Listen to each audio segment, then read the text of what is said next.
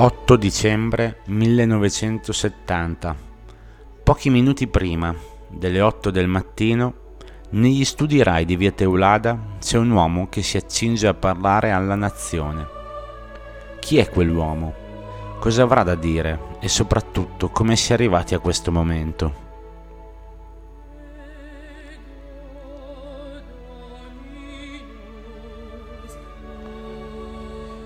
Quell'uomo non è un personaggio qualunque. Quell'uomo che sta per parlare alla nazione è l'artefice del mutamento politico che nella notte appena terminata cambierà la democrazia in Italia, se mai ce ne sarà una. Si chiama Giunio Valerio Borghese. I Borghese sono una delle famiglie più nobili d'Italia, una famiglia che nella storia ha espresso un papa e si è imparentata con i Bonaparte.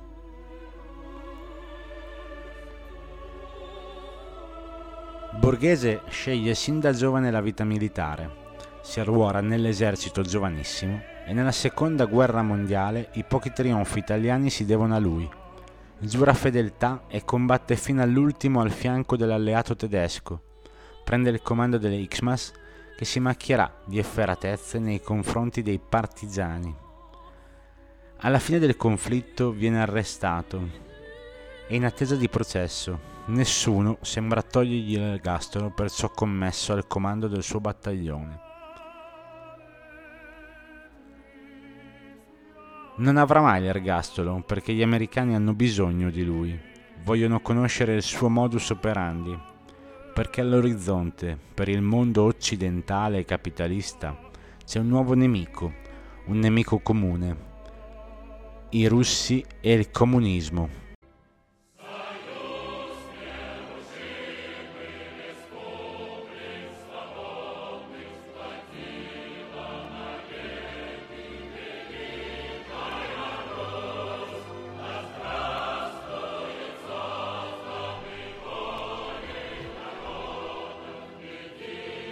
Un nemico che lo porterà a scontare pochi anni di carcere e diventando in poco tempo uomo libero. Borghese, in un'Italia democratica, troppo per lui, vede un pericolo per la nazione, la presenza del più grande partito comunista d'Occidente. Una presenza insopportabile vista l'ascesa del PC. Un pericolo da contrastare, da combattere, da annientare, da eliminare.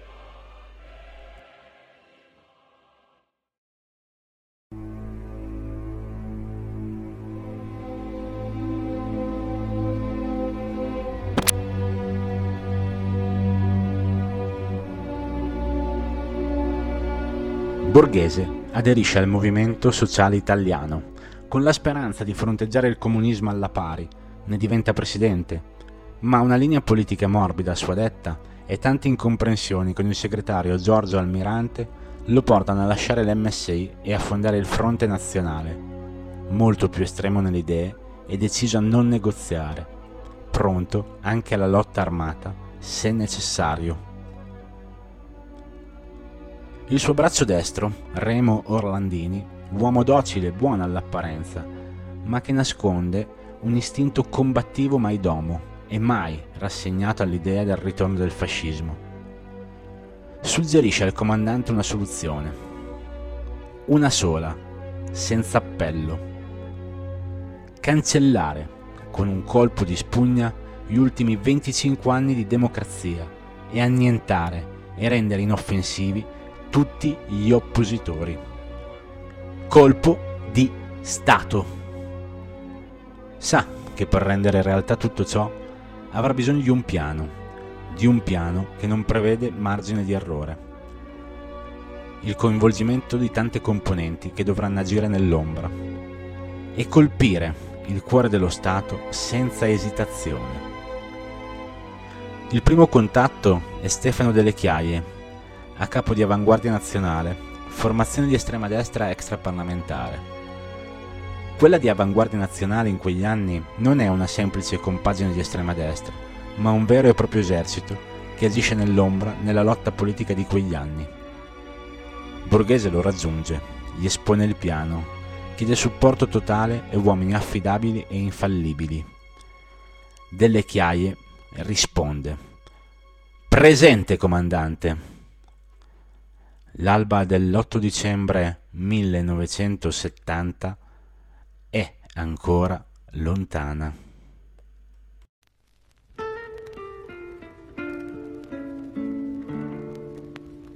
Seems the love I've known has always been the most destructive kind.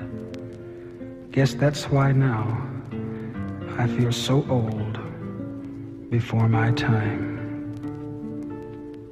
Yesterday, when I was young, the taste of life was sweet as rain upon my tongue. I teased at life as if it were a foolish game.